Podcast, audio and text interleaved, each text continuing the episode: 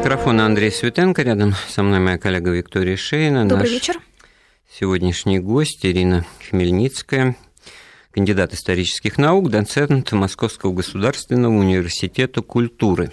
Ирина добрый Богдановна, вечер. добрый вечер. Да, у вас много регалий и званий, из которых следует, что вы музеевед, историк культуры, и все бы это я тоже мог перечислить, так же, как и то, что вот у нас тут был недавно Международный день охраны памятников. ЮНЕСКО. ЮНЕСКО. Потом День всемирного наследия. На подходе День музеев. музеев. конечно. И в этом смысле мы поговорим действительно вот вопрос э, истории в том смысле, что сохранять, да, что угу. является вот этим феноменом исторического знания или представления об истории, которые во, время, во времени в эпохах менялось. Да, да. И в этом смысле очень интересно, как это стадию проходит от современности к истории. Любой предмет, любая вещь, люб... все то, что нас окружает. Вот по отчаянию э, обнаружится какое-нибудь здание 17 века совершенно рядового, ну, рядовое само по себе, да, оно уже будет сразу как памятник эпохи. Гребень найдут артефакт сразу, да. конечно. Ну, в общем, э, вопрос нашим слушателям я адресую такой. Вот что и как становится памятником культуры, на ваш взгляд, и что бы вы хотели сохранить из того, что вы видите каждый день, что вас окружает, вот какие-то приметы, артефакты истории культуры из того что называется обычно малой родины или то, того, что вот где вы сейчас обитаете. И в этом смысле вообще стоит ли этим заниматься? Потому что если задать вопрос, э, вот как на ваш взгляд обстоят дела, ну понятно, что ну, все начнут говорить плохо. Вообще, польется. между прочим, вот, вот эпоха такая тоже, да, хотя вот немало делается не только по части всяких мероприятий, да, у нас еще одно мероприятие, которое недавно состоялось, и наша, наша гостья на нем была, но пока не будем это озвучивать, интересно будет это все обсудить, как у нас в разговоре бы это выплывет, выплывет да, очень актуальное. Телефон прямого эфира 4 995 232 15 59, 232 15 59, номер для смс-сообщений 5533, плюс слово «Вести» в любой транскрипции. Итак, вот, а как бы вы действительно, Ирина Богдановна, ответили на вопрос? Он какой-то, в общем-то, риторический, но я просто поясню. Угу. Смотрите, что-то изначально уникальное, неповторимое, первозданное – аналогов не имеющая. Вот вам, пожалуйста, и путь в историю для здания, для вещи, для предмета, для какого-то уникального ландшафтного, так сказать, оазиса. Или на, наоборот, э, что-то такое, как характерное для эпохи, что-то такое, вот, которого много было. Ну, казалось бы, рядовое, рядовое да, необходимое, да. Ну, это хороший вопрос, и он, безусловно... Мы старались, пока вас ждали, вот, вот буквально... Я не сомневаюсь. Вопрос хорош тем, что он очень непростой и очень интересный одновременно. Непростой, потому что а судьи кто, да, кто должен судить о том, что значимо, а что нет, ну, и кстати. в какой степени ценность этого объекта должна быть выражена, чтобы его сохранить как объект наследия. А судьи кто это нашим слушателям? Безусловно, да, да. Ответит, это, это, это замечательный вопрос для слушателей. Над этим ученые долго думают, и, безусловно, здесь, конечно, речь должна идти об экспертной оценке, но, тем не менее, эксперт э, или группа экспертов принимают решение за социум, за общество. Да, то есть они, принимая решение о том, является объект наследием или нет, выражают позицию э, социальную общественное. То есть они берут на себя ответственность э, за мнение большинства. Вот когда все в жизни правильно выстроено в обществе и государстве, то всем понятно, что общество в том числе делегирует вот права решения этих вопросов профессионалам, да. специалистам, тем, у кого действительно сердце болит, кто для этого учился. И предполагается, что именно эти люди этим и занимаются. И тогда вот и ради бога, так а если, вот как в футболе, всякие разбираются лучше судьи, тогда на поле, тогда, значит, все. Вы знаете, здесь проблема даже, наверное, не в том, а, кто принимает решение и как принимается решение, и кто эксперты. Это тоже есть проблема. А вот если в том контексте, как вы говорите, глобальном, здесь еще проблема в том, какие рычаги и механизмы есть у экспертного сообщества для того, чтобы сохранить тот или иной объект. Ну, у нас все-таки передача-то больше в историческом разрезе. Угу. Вот если напомнить, то, значит, ну, впервые при Петре, да, раритетные вещи, сохранять. Курьезные вещи, и что зело старо, то необыкновенно. Вот уже сформулирована позиция, что зело Но это позиция государственная. Конечно. А то, что вещи сохранялись и до Петровских указов, э, и необыкновенные, памятные, это факт всем известный, потому что из истории, в частности, предмузейного собирательства, есть такой термин, очень красивый в музееведении, предмузейное собирательство, вот как раз до XVIII века был период, когда некоторые памятные вещи, прежде всего связанные с мемориальной э, составляющей, то есть вещи, например, князей, да, вещи, связанные с военными победами, военные трофеи. Они собирались в ризницах храмов, монастырей, вклады, э, которые в храмы или в монастыри, э, в данном случае значимые какие-то общественные деятели, политические, если можно так сказать, да, некоторые исторические фигуры делали в знак благодарности да, или в знак памяти о чем-то. Вот некоторые мемориальные вещи, связанные с памятью о разных событиях, они собирались и до Петровскую эпоху. И в данном ну, случае вообще, Петр любой, не, не, да, любой указ. Петра, вот так получается, что я этим периодически занимаюсь, делая свои небольшие заметки ежедневные. И что не возьми, так сказать, да. у всего было да. свое основание, как правило, в царствовании отца Петра I, Алексея Михайловича царя, который тоже был очень продвинутый, такой европеизированный и прочее, прочее. А в данном случае, значит, говорится, что до вот Петровской эпохи, ну и культура была сугубо религиозным сознанием проникнута, и она, в общем-то, была такая церковно-каноническая. То, что вы сейчас сказали, это только подтверждение того, что социальная функция религии была и в том числе и культурно-просветительная, сказать. Не, не, может быть, неосознанно, но по факту, да. А вот что касается и до, и после, и теперь, безусловно, то здесь, по-моему, противоречие заключается в том, ну как можно жить реально, так сказать, в бытовом понимании в памятнике архитектуры, да, угу. там, в дворце, да, который, правда, строился для жизни по определению, это жилое помещение, значит, там должны и, и жить человек 5-6, да, Ой, плюс наверное, обслуга, неплохо да? там жить, конечно. Вот, но они в нашем контексте, в нашем понимании сугубо, так сказать, не для проживания. Там может быть музей, там может быть какая-то выставка, галерея и прочее. То есть вот сохранять в первозданном виде – по ряду причин из-за революции, там смены форм собственности и отмены ее. У нас вот, наверное, уже многие проблемы. Я к чему, так сказать, предвосхищаю свой вопрос? Вот угу. известно, об этом любят э, напоминать, что британская королева там открыла э, для посещения, открывает ежегодно в сезон значит, свои поместья, свои владения, которые, в общем-то, в нашем бы варианте были бы всегда открыты, значит, как памятник архитектуры. Да? Ну, кроме ну, администрация президента у нас не открыта, да, здание. То есть в данном случае вот, речь идет об особых памятниках. Да, но вот как это совместить? Потому что если уж вот пример Кремля тоже возник с подачи Ирины Богдановны, то тут недавно были крупные исторические данные, э, даты угу. сооружения Большого Кремлевского дворца.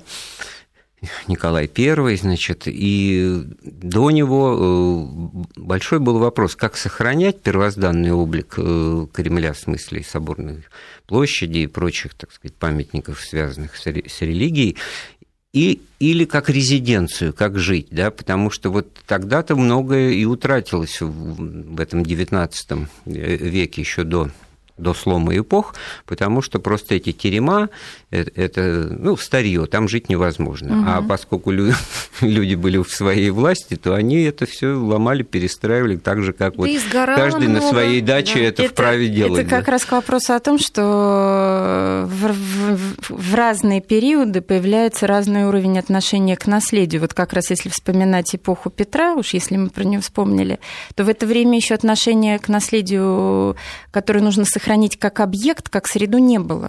То есть отношение было особое только... Начало формироваться особое социальное отношение только к памятникам, отдельным памятникам.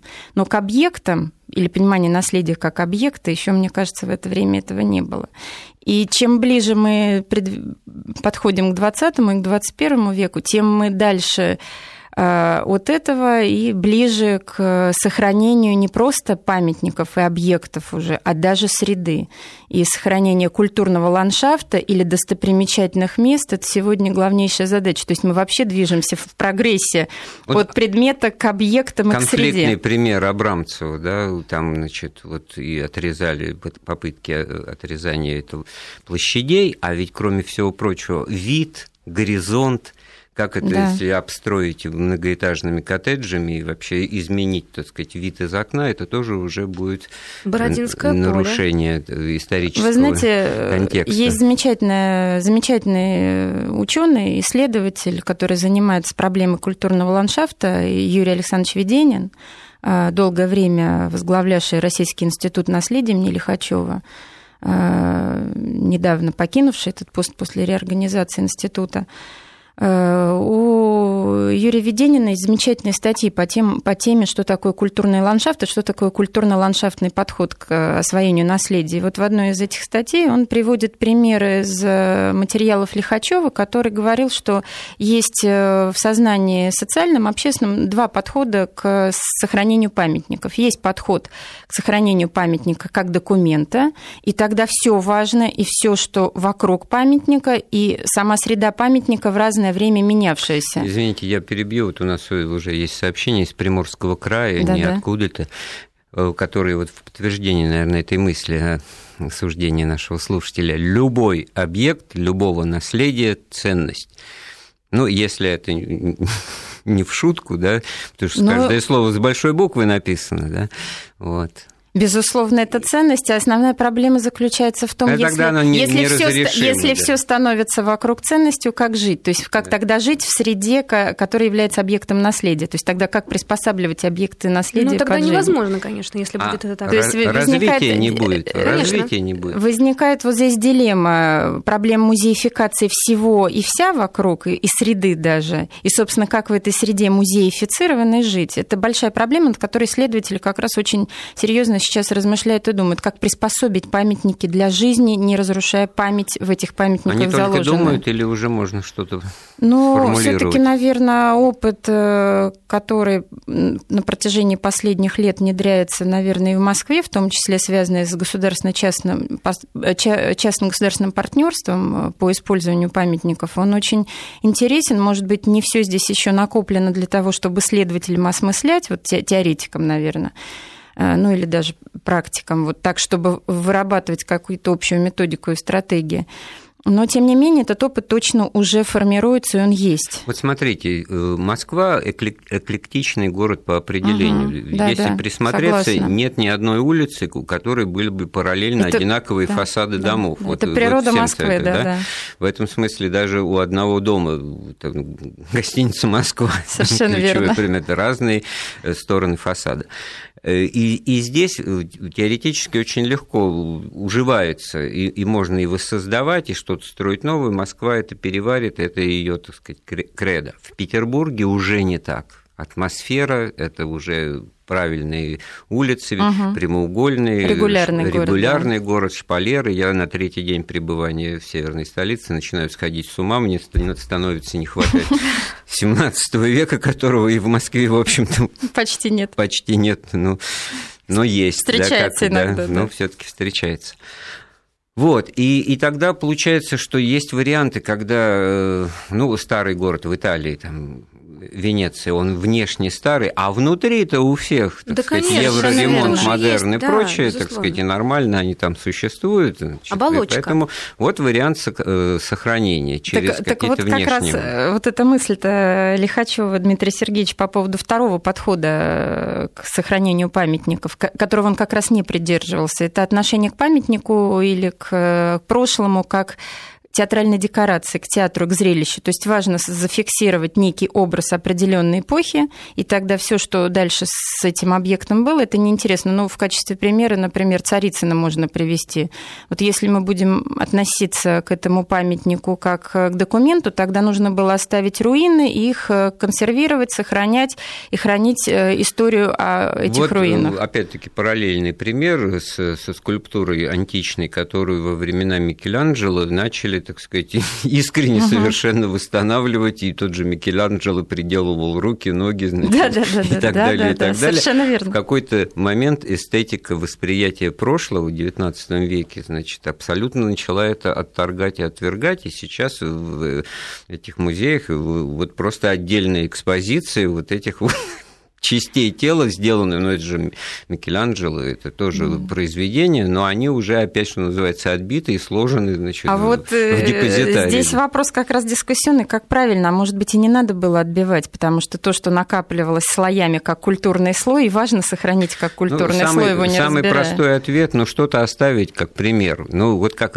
реставраторы, значит, обнаруживая за иконой 18 угу. века, 17 за 17 да, да, да, 16 17 ну, какие-то фрагменты оставить. А вот все таки вопрос, а что оставлять тогда? Что, что Более древние или что брать? Да. Ну, две позиции бьются, то есть нету победившей позиции. А как же быть Наверное, все таки вот если вы отно... мы относимся как к документу, надо оставлять э, часть слоев э, как образцы, как примеры, как иногда делают реставраторы, действительно. Ну, я так понимаю, что относятся в зависимости тоже от памятника, от ситуации, потому что если Безусловно. Новую Голландию, например, да, а, в которую были вложены огромные деньги, а, очень пышно презентовали презентовалась, да, восстановили, но в то же время мы знаем, что сколько было потерь, что утрачена угу. лаборатория Менделеева, что утрачена вот эта первая радиостанция, которая в годы Первой мировой войны э, действовала. И этого нету, это не вернуть. Получается, что вроде бы объект и возрожден, но в то же время неполноценно возрожден. А с другой стороны, ну был он руинирован. И что тогда? Ну вот совершенно верно, это большая проблема. Здесь, наверное, вот как раз эксперты и должны вмешиваться, и здесь вопрос о том, что для нас память. То есть, например, э, часть объекта, которая историческая является, она для нас является, делает весь объект памятником. Или нам настолько часть интересует? Ну, такой вот он с оттенком, опять-таки, философии да, вопрос вот о судьи кто. Вот если эта вещь моя, если это, так сказать, участок, на котором что-то стоит, какой-то дом, которому сто угу. лет, он мой. Я вот и вправе с этим что-то делать и разбираться, значит, его уничтожить, построить что-то новое, потому что он для жилья не приспособлен. Все остальные будут стоять вокруг за оградой и говорить, вот так, вот так вот, значит, угу. меняется архитектура. Вот такой подход – возможен. Ну, на практике, наверное, он торжествует, потому что ну, не просто кто платит, тот и заказывает музыку, ну, а нет, это конечно. право собственника. Да?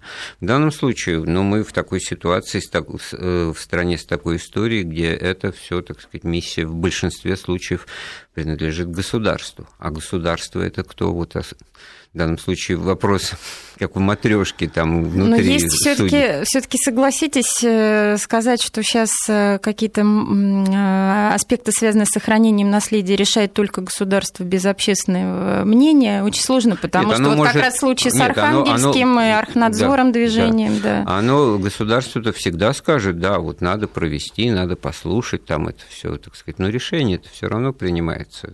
Да, согласна, но здесь мы и, точно и, знаем. И о чем-то не спросят, да, это тоже, в общем. Мы точно знаем примеры, когда и общественность сильное влияние оказывает на вот это принятие, на принятие таких решений, когда голос слишком сильный становится э, общественности. И, и ну, как правило, и... этот голос общественности, он так консервативен, не трогайте, да, оставьте, да. не, не делайте нового Да, ничего. это да, это правильно. Но в то же время, вот я приведу пример из Твери. Очень много деревянных памятников, угу. зодчества, признанных с мемориальными табличками, но при этом собственники этих домов, которые им достались там по наследству, живут э, в нем уже, в этом деревянном доме больше ста лет, они э, поступают с этим домом как э, со своей квартирой обычной. То есть они его ремонтируют, обшивают объектом, сайдингом. Да. да, представляете, вот эту всю резьбу сбивают. При этом городские власти никаким образом не реагируют. Вот что делать в таких ситуациях? Это вот как раз к вопросу, что государство не всегда влияет на принятие вот решений. Я, тут, вот я, я сначала части. не понял, читаю, значит, смс-сообщение, а я про Елизавету Георгиевну упомянул, а мне тут пишут, ну и вам заодно тоже. Королева, глава масонов. Вы лучше расскажите про индуистские артефакты и шумерские таблички с камнями. Откуда такие технологии и кому выгодно такие вещи тихо уничтожать и не подпускать народ, например, к фундаментам пирамид Египта. Весеннее обострение, да. Ну, к фундаментам-то подойти можно, просто опасно сейчас. А вот э, что-то такое вам это о чем-то говорит? Нет, я вообще не очень люблю голословные заявления без конкретных фактов. По ну поводу уничтожения памятников или музейных предметов, это всегда очень странно звучит, и мне всегда это мне это всегда не нравится, когда не ссылаются на конкретные факты. Нет, ну, в данном случае, вот, э, ну, наверное, осталось что-то из, ну, что-то вот в виде шумер, э, знания о шумерских табличках э, с камнями, да.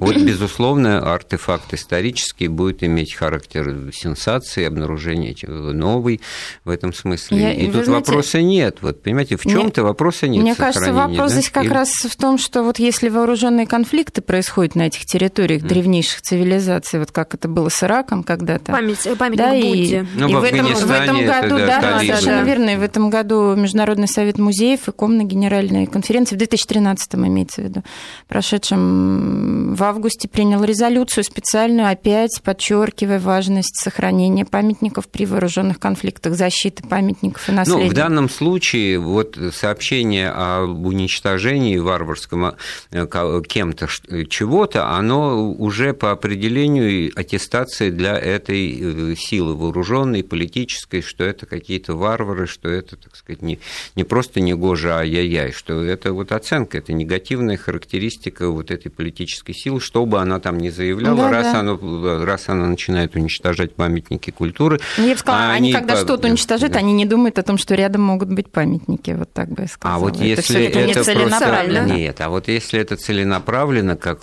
цивилизационный подход, подход. Но у талибов-то это, наверное, да, было... Это было, так было просто, да, основу что это религиозную. Их понимание, так угу. сказать, э, своей религии, значит, и противоречие в лице того, что было до них. А угу. вот это вот очень... Да-да. Ну, это проверочное, не слово в данном случае, проверочная ситуация. Ну что ж, сделаем паузу в нашем разговоре, послушаем новости. Да, продолжаем нашу программу. У нас есть звонок. Кирилл, мы вас слушаем. Добрый вечер. Да, добрый вечер. Э, весь вопрос-то заключается в чем? Вы освещаете вопросы э, как-то не очень понятно. Вот.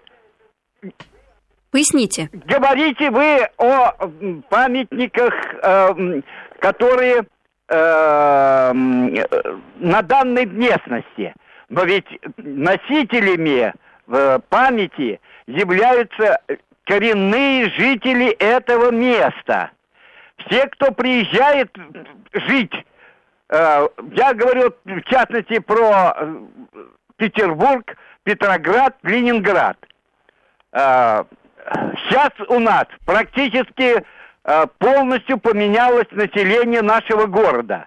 И культура, которая была свойственна Петербургу, и Ленинграду, она убежала из города.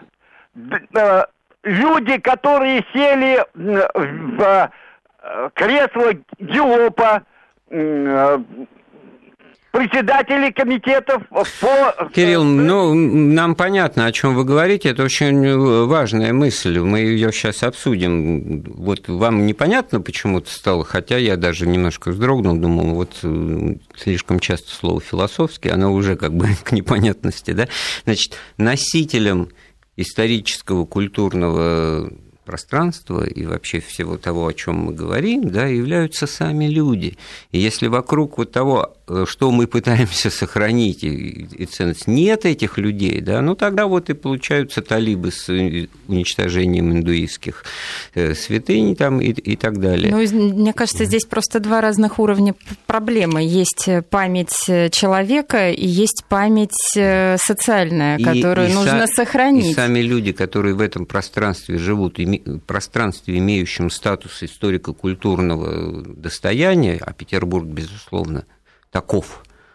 И вот как Кирилл говорит с болью, что если вот ну, не, не просто убегают эти, ну, он растворяется, да, разжижается этот городской э, этнос. Э, ну, ну, вы понимаете, не... вообще следуя этой логике, можно подумать, что память умирает э, с человеком, но это же, этого же быть не должно.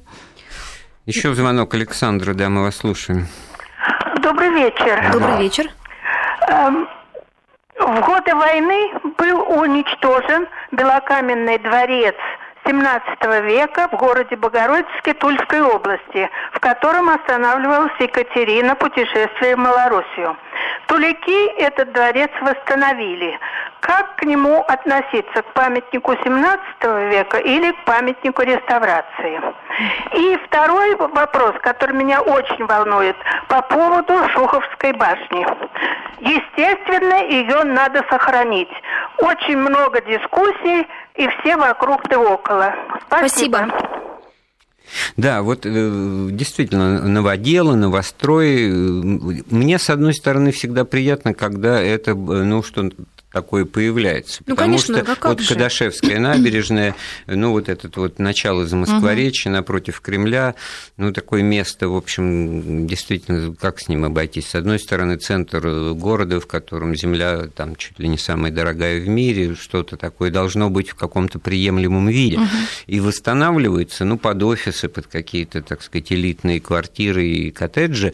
Но мне где-то приятно, во-первых, что это застройка вот такая старомосковская, Московской, на которой глаз отдыхает. Я отдаю себе отчет в том, что это новодел, и не воспринимаю это как воссоздание, но все-таки это лучше, чем не просто ничего, а чем-то Ну а как чем же быть-то? А если бы не восстанавливали то, что было утрачено, Варшавы бы вообще не было центра исторического? Да, совершенно верно, как и у многих других европейских городов. Это и как Будапешт, например, это реконструкция, да, это не нужно называть ни реставрацией, ни памятником, это реконструкция. Не знаю, насколько насколько она научная была, но тем не менее реконструированных памятников у нас очень много.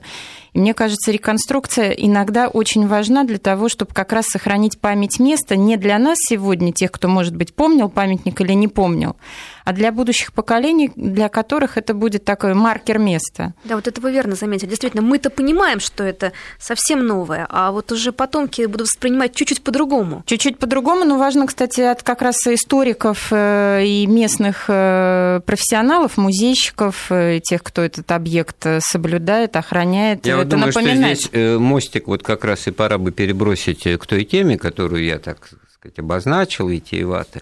Вот о сохранении культурного наследия мы сегодня говорим, да, о пространстве истории. Э, как это может и могло бы работать в социально-экономической сфере сегодняшнего дня, как это могло бы помогать э, развивать и жить, развиваться и обществу, и жить дальше, да, закладывая вот именно эту культурно-историческую составляющую. Я поясню, что Ирина Богдановна у нас приехала э, из Всероссийского культурно инвестиционного, инвестиционного Культурно-инвестиционного, какое интересное вот, сочетание. Вот, Культурно-инвестиционное, и, да. И, между прочим, это не просто мы сейчас жонглируем словами, а это вот такая тема развития для нашей страны с такой богатой, неповторимой историей, которую можно было бы сделать, ну, не знаю, действительно, если не система образующей для, так сказать, диверсификации экономики, но, во всяком случае, э, на этом, что, что называется, Э, прожить Расскажите, дальше. Да, что это, как это было? Э, ну, 22-23 апреля в Республике Дагестан, в городе Махачкала, состоялся Всероссийский культурно-инвестиционный форум, который назывался «Культура и экономика в региональной политике». Проводился он э, под, под руководством лично главы республики Абдулатипова Рамазана Гаджимурадовича и собрал Э, представителей Министерств культуры, э, вузов культуры и искусств. И, собственно, в рамках этого форума этот, вернее, форум проводился как часть Московского форума культуры, который, собственно, Рамазан Гаджимурадович когда-то создал, когда он был ректором Московского государственного университета культуры и искусств. И форум, э, первоначально Московский форум культуры носил название «Культура как стратегический ресурс развития России». 21 веке. И в данном случае нынешний форум был продолжением этой идеи, этих задач. И в данном случае на примере проектного подхода в культурной политике в Дагестане и вообще в проектного подхода в управлении – экономика. Ну, вот, э, это, это меня восхищает на уровне формулировок. Да. Я это уже, да. Вот только хотела вот. сказать. А, а как э, и о чем идет речь на практике? Ну, естественно, знаете... кто-то, наверное, подумал, что давайте развивать Здесь... Э, туристический, культурный бизнес, значит, делать из наших городов, условно говоря, Париж и Венецию. Ну, потому что вот надо отдавать себе отчет: 50 миллионов иностранных туристов в год в Париже, в Лондоне главная угу. статья дохода Или городского этого бюджета, вот угу. сам когда узнал, удивился, это туризм.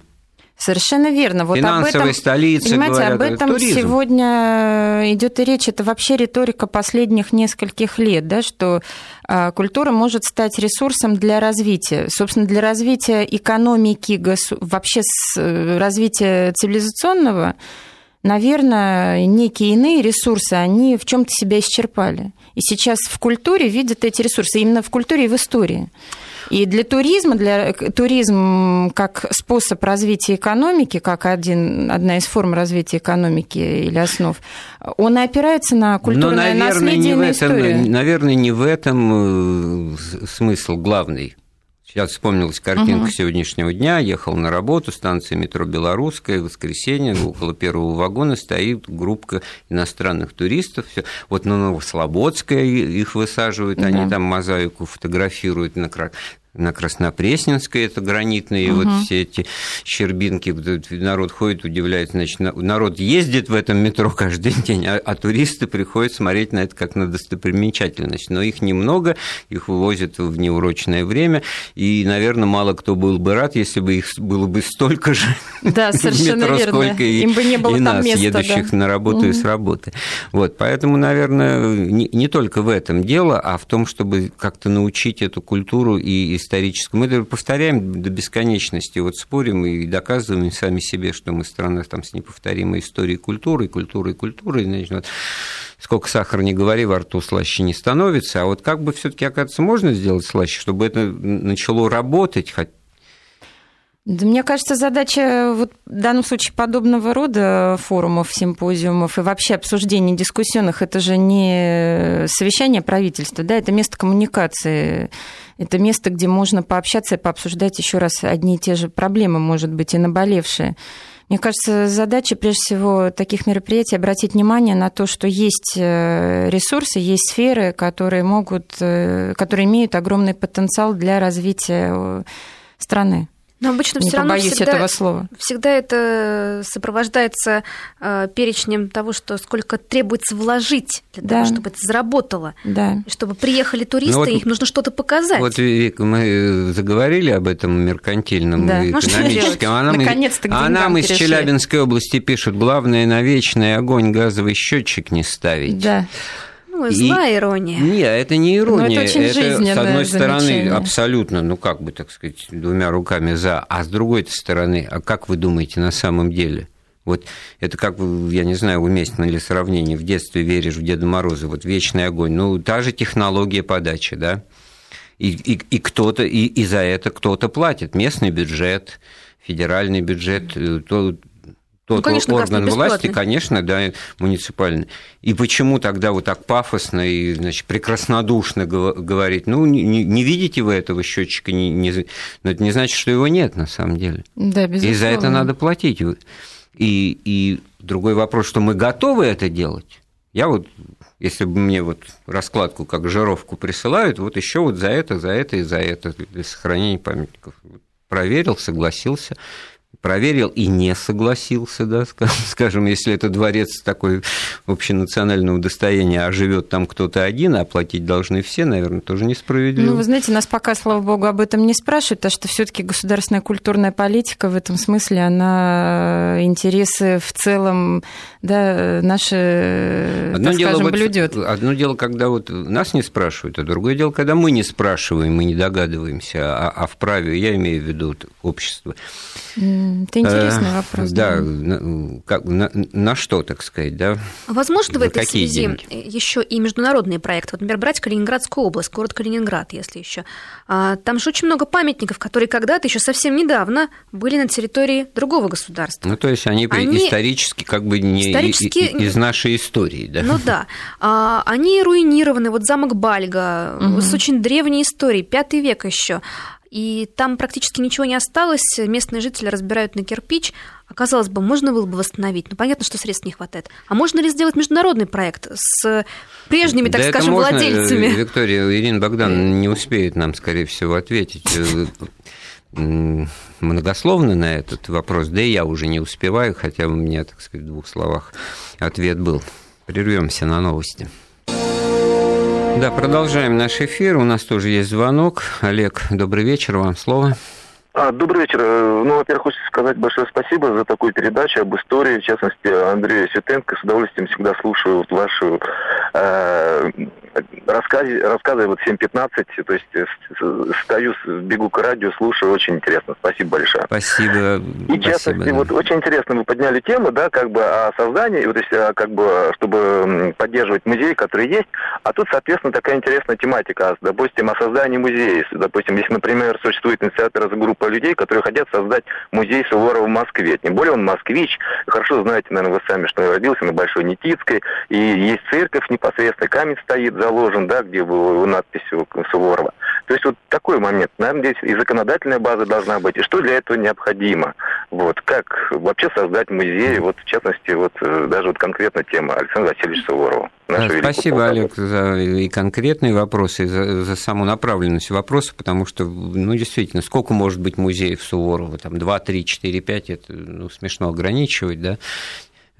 Дело, конечно, не в количестве, а в том, если те, та группа поддержки, так скажем, тот слой, который в этом нуждается.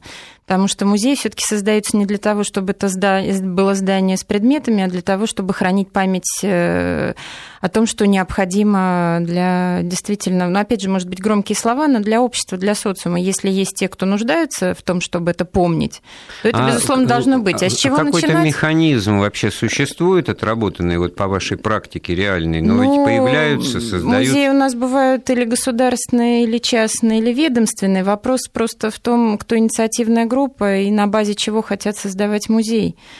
То есть э, где будет это место, потому что музей это все-таки здание. Это может быть помещение у какой-то организации, да, э, взято, например, на каких-то условиях э, вот, или организован ну, музей. То есть возникает организационное недоразумение, вопросы. да, группа граждан хочет, доказывает и Суворов, Александр да. Васильевич, вот эта вот улица, вот этот дом, вот здесь он родился, а в этом доме кто-то живет, существует, он кому-то принадлежит, и ничего не имея еще вчера против Александра Васильевича Суворова, эти люди вдруг становятся в положении того, а, а куда же нам деваться тогда, да? Совершенно верно. Если это не они, инициативная группа, да? И насколько, смотрите, вопроса нет, когда кто-то хочет своей, из своей квартиры устроить музей кого-то или чего-то, так сказать. Ну, флаг Нет, в руки, ну, да? Я просто не знаю, честно скажу, насчет места в Москве, что это за место. Тут сказать очень сложно, но в любом случае предварительно, даже когда оценивается, так скажем, ценность некого объекта, наследия, предполагаем, предполагаемого, и в данном случае здесь, если речь идет о каком-то мемориальном месте, мемориальном доме, то это, безусловно, должно быть оценено с помощью историко-культурной экспертизы. И только после этого можно развивать эту тему в дальнейшем, потому что, безусловно, место, наверное, если оно есть, оно должно иметь признаки мемориальности. И само по себе мемориальное место уже может быть серьезным основанием для того, чтобы создать в этом месте музей. Вот так было с домом-музеем, дом музей Гоголя, да, центр вот этот вот библиотека, музей одновременно э, к 200-летию э, Гоголя. И, соответственно, мы такие прецеденты имеем, когда имеется мемориальный дом даже не выселенный или в котором существует какое-то учреждение, организация, но в силу э, обстоятельств, э, связанных с памятными датами, событиями... Бейкер-стрит 221 да, Б мне верно, пришло в голову. Там какая-то строительная Бывает, фирма, да, да но они очень рады и довольны тому, что к ним приходят, и они с этого тоже какую-то... Другое, другое дело, что инициативная группа должна, да... Реклама э, нашему фильму да. с Ливановым. Должна обладать характером, чтобы эти вопросы все организационно организационно решать. У нас есть еще на да, проводе Ольга. Звонок, Ольга, да. да. Добрый вечер. Добрый вечер. Да, да. А, здравствуйте, у меня не вопрос, у меня скорее реплика, и вот, наверное, вы меня поддержите, мне кажется. А, дело в том, что я вообще очень люблю историю, и сейчас очень часто попадаешь, ну, ты слышишься на мысли, что современные школьники, мой вопрос касается молодого поколения и связанных, соответственно, с их отношением к истории. Вот они очень плохо знают историю своей страны. И если ты плохо что-то знаешь, то ты этим не дрожишь. Но это нормально. Это, если ты не понимаешь, для чего это и что это такое, то это, этим человек не может дорожить. Поэтому ну, вопрос и просьба э, как-то вот активизировать работу нашу с нашими школьниками в школе и вообще, потому что я, например, когда была в свое время в Праге, я удивилась, насколько там все э, бедно, то, что касается исторического наследия. Я, ну, как бы, город очень разрекламированный, но если бы Москва ну, имела возможность что?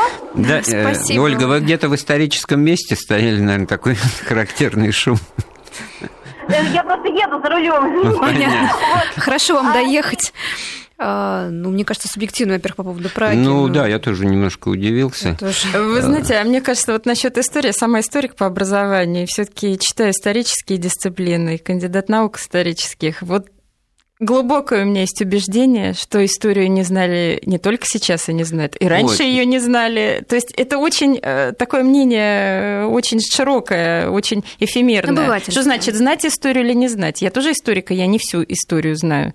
Да, здесь очень ну, сложный тут приходится вопрос. вот с годами, я как практикующий там политолог и преподаватель убеждаюсь, угу. что какие-то культурные образцы, которые еще там 10-15 лет назад работали в молодежной аудитории, сказал, назвал, процитировал фильм вот там есть «Берегись автомобиля», там из «Кавказской пленницы». Сейчас уже, так сказать, затухающие работают. Не нет, смотрели. Но знают а другое, если смо... понимаете? Да, нет, знают ну, нет, они рождают новую культуру. Абсолютно, Каждое да. поколение... Сказал, что это... они должны да. это знать. Да. И я в этом смысле, да, не настаиваю, потому да, что да. что-то уходит. Но если люди перестанут понимать, о чем идет речь, когда будут произнесены слова, у них отношения, как у Ромео с Джульеттой, но это же должно работать. А да? вот это, это как беда. раз воспроизводство памяти. Здесь речь идет ведь, вот мне кажется, не об истории надо говорить, вот в смысле, как история, как предмет дисциплины в школе, а о памяти, об истории как о памяти. Воспроизводство памяти может происходить разными путями. И с помощью семьи, и с помощью институтов социокультурных,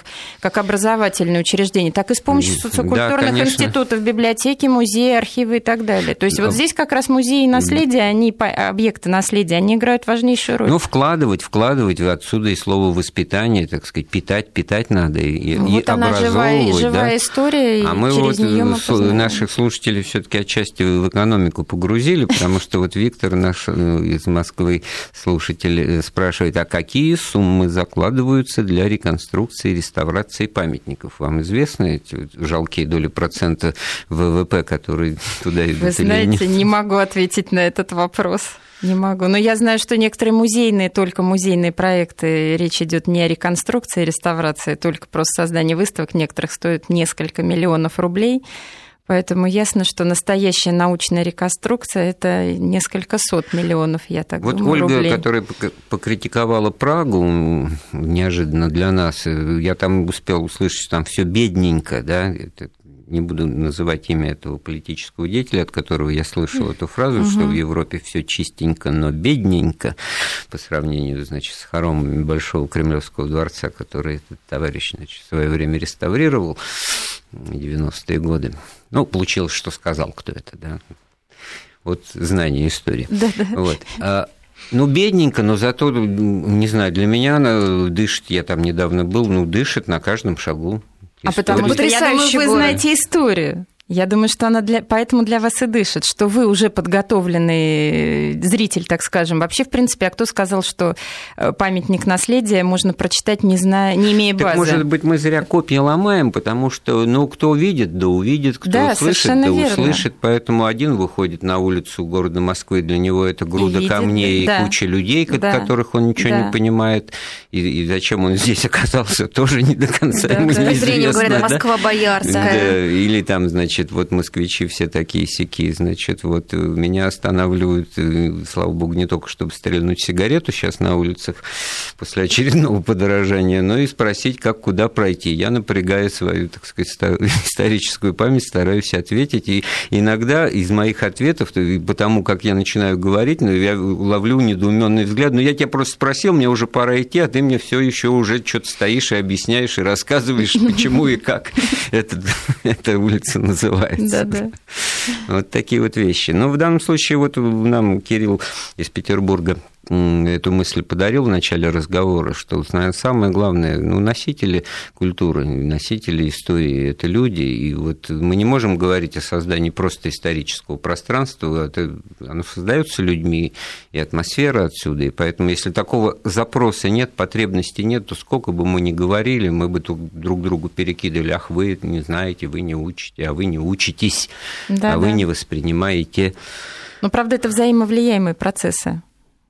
А самое интересное, вот что бы вы, так сказать, вот, ну, занимаясь этим не от случая к случаю, как мы с Викторией в данном случае обратились к теме сохранения исторической памяти и культуры, в оставшуюся минуту свои задачи сформулировали, вы с оптимизмом вообще смотрите на это? Безусловно.